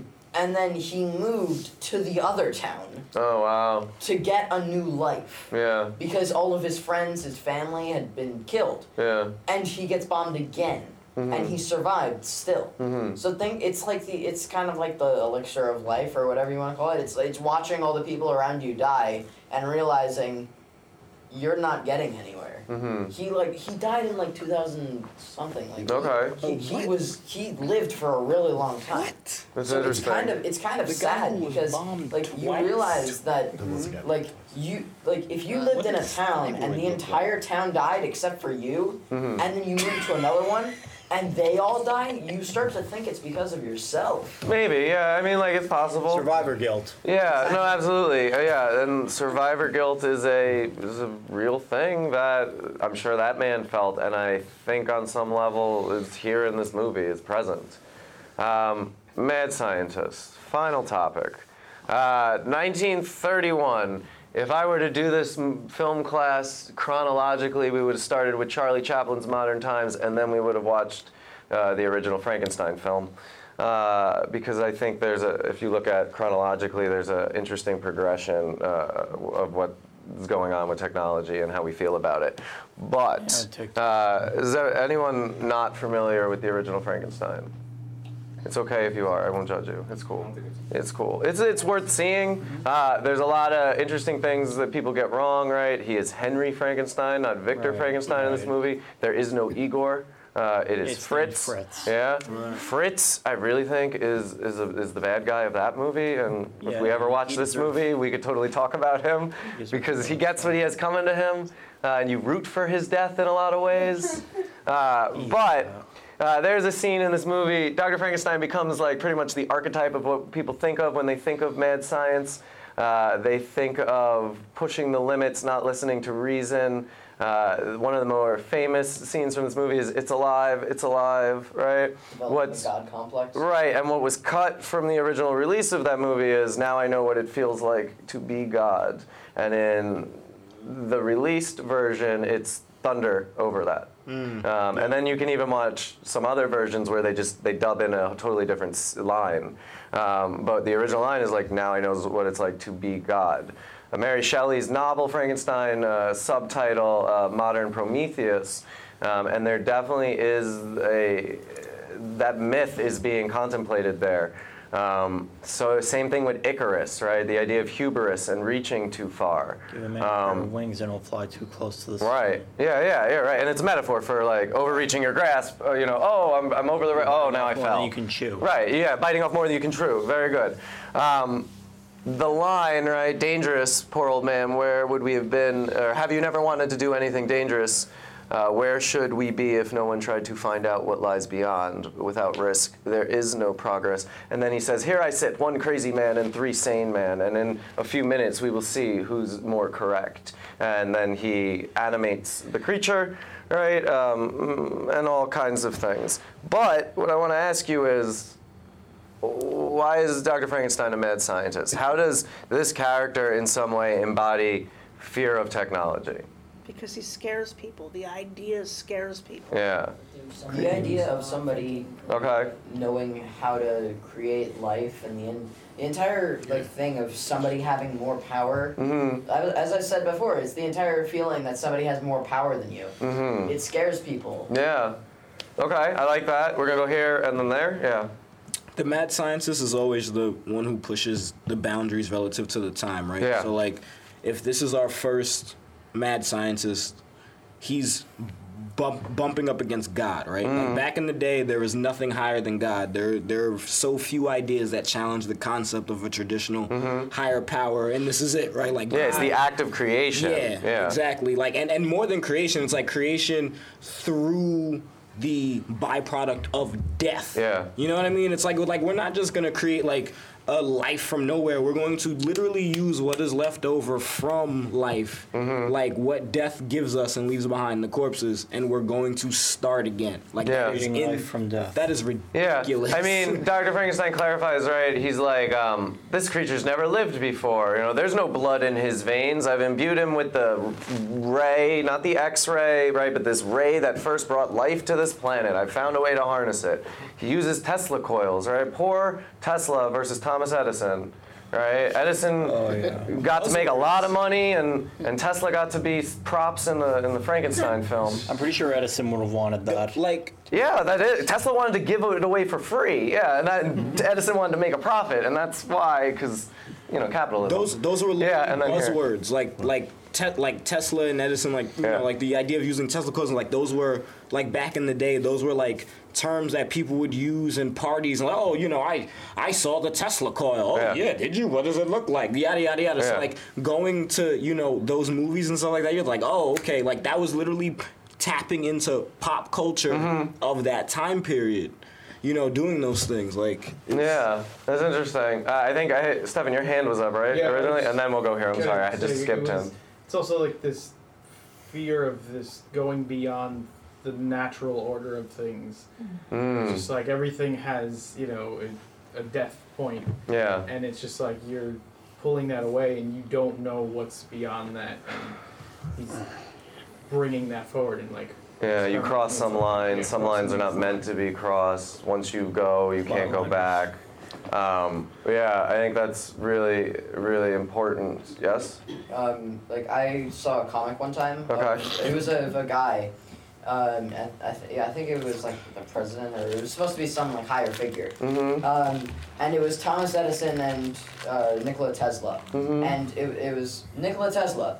Your product will be used to power homes all across the United States. Mm-hmm. Thomas Edison, you um, no, it was um, Thomas Edison. Your um, your light bulb uh, light bulb will be used in homes all around the world. Mm-hmm. Tesla, yours will be in the background of Frankenstein movies. And then Thomas Edison says, dang it, I wanted that. Yeah, I no, that's totally, like, listen, that's I... totally where I got my joke from. And yes, it's an episode of Family Guy. Yeah, um, no, and that's true. And, like, it could have gone very differently. And in a lot of ways, maybe this is a stand-in for Tesla on some level at the time. Go ahead. So, like, if we think about technology today, right? Yeah. I think why this... Uh, okay. Why Frankenstein, I guess, uh, had people, or well, I guess science has people so afraid mm-hmm. is similar to what Stephen said, that like it, we are afraid of um, the unknown in a way. Like we're afraid yeah. of, like if you think about it today, mm-hmm. how we talk about technology and uh, the advances mm-hmm. and how people are like, well, well, they're just going to take all the jobs at one point. Mm-hmm. Or they're going robots to start ruling, are taking our jobs. Ruling yeah. us, or it's going to end up looking, and it's a, it's a T two reference. It's going to start looking like Terminator two, like where we are uh, no longer the majority in a way. Mm-hmm. And I think what technology does here is where how it, I guess, shapes a the movie and relates to today is that it's constantly changing and evolving, and yeah. we're scared and we don't know how to. Um, yes, we are creating it, but in a way, we're almost creating it, and it's almost uh, almost above us mm-hmm. in a way. Um, so, cultural fears when it comes to that is, mm-hmm. do we have control? Yeah, and it's a paradox, right? Yeah. Like because you needed technology to make this movie, all the movies we watch, right? And yet there's that uneasiness with that, right? The dependence, the out, the the replacement. My my theory is when the singularity does happen, right, and uh, robots or machines become self-aware, we need to give them rights and let them vote, or they will Terminator to us, right? Um, and history is gonna says we're not going to do that. We're gonna fear it and fight it and push those beings down.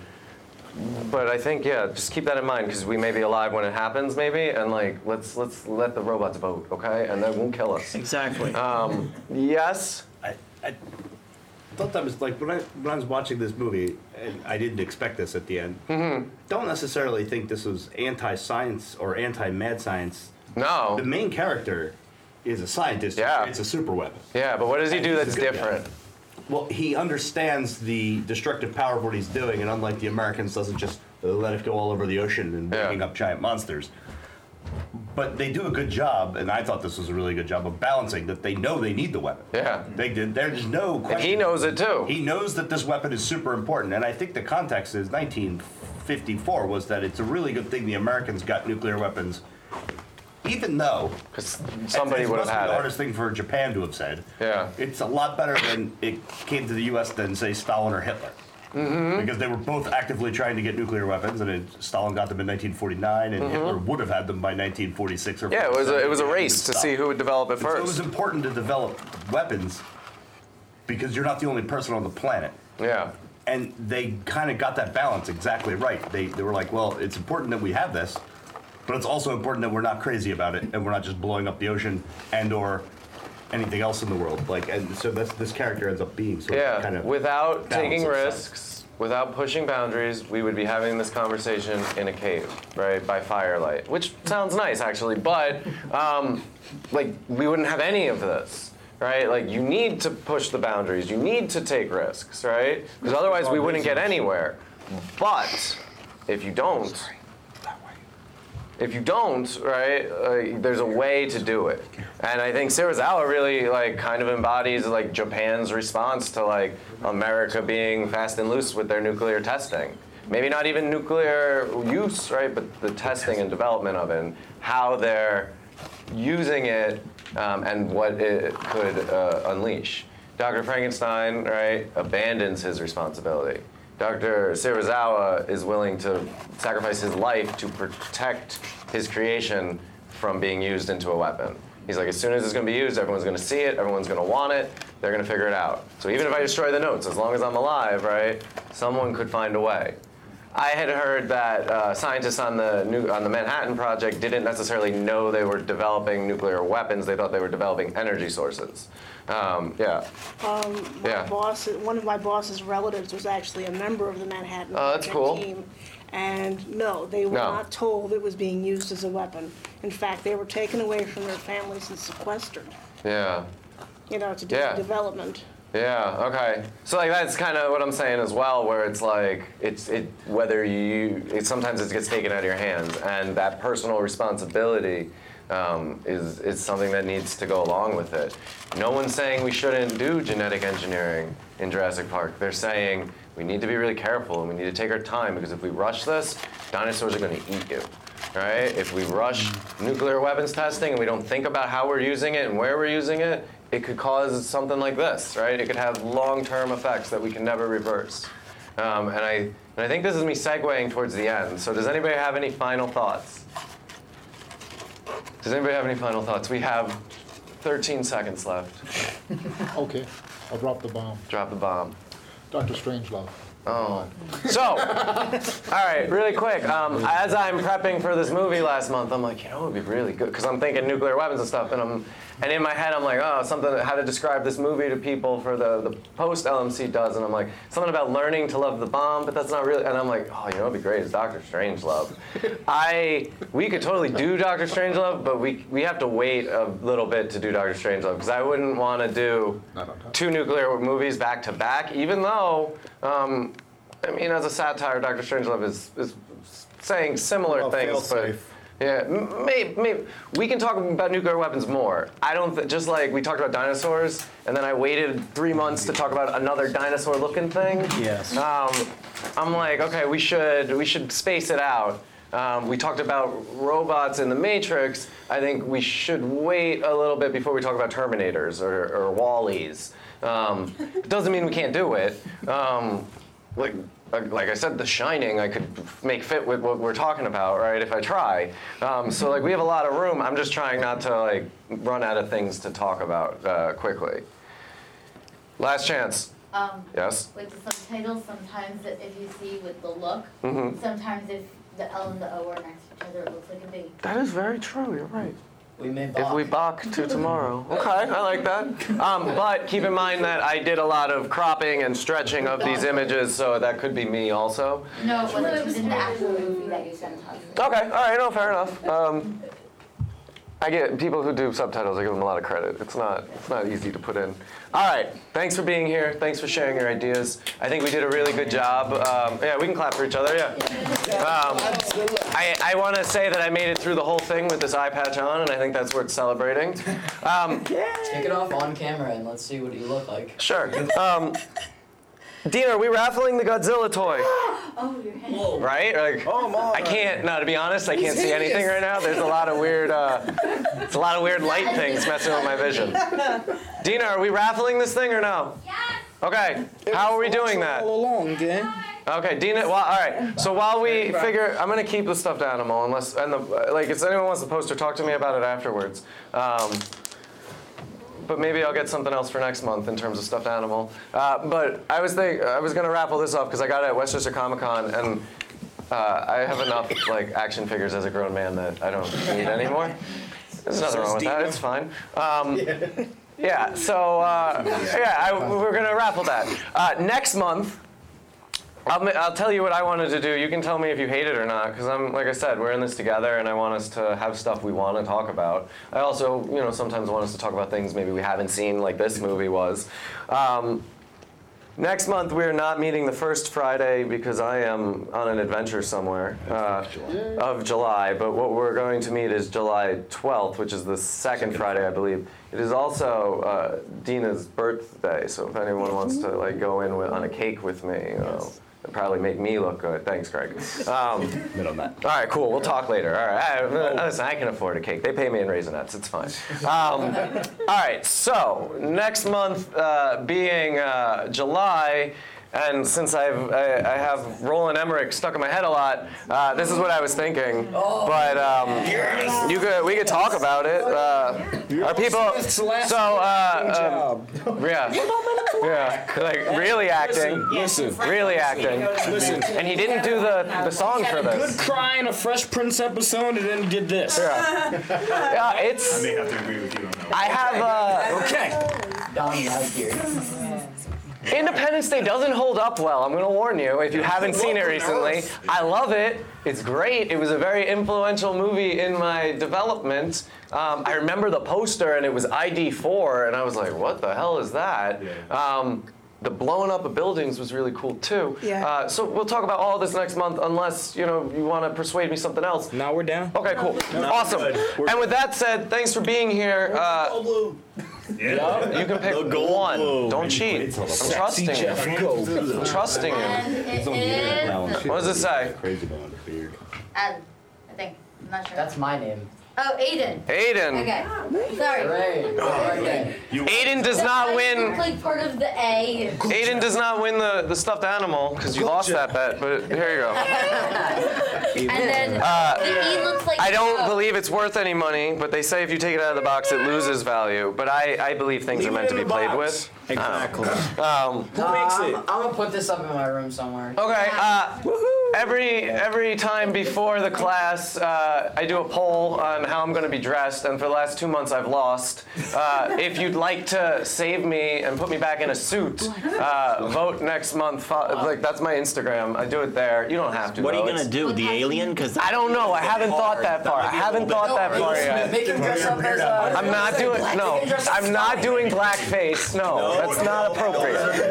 Um, no. Randy Quaid. Uh, I would do a Randy Quaid. Uh, I would do a, a maybe. I, I I would have to really brainstorm about that. No, you just gotta do Jeff Goldblum and go and start every sentence with the. Uh, uh, well, uh, it's not just the us. You need weird inflections and stuff. Kind of like B fifty-two guy. Or the president. Yeah, You're the president. Yeah. Uh, uh, life uh, uh, finds a way. Yeah. Okay. Uh, I'll think. Think about it. I'll think about it. I don't know.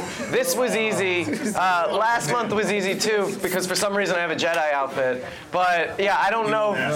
I don't know for next month. But I was thinking of like a stuffed alien. But we'll figure it out. Jumpsuit. This is this is my mommy's lab coat, by the way, in case uh, you're wondering. Um, this is my second week where my sleeves don't fit. But hey. Wear this lab coat again and just be the.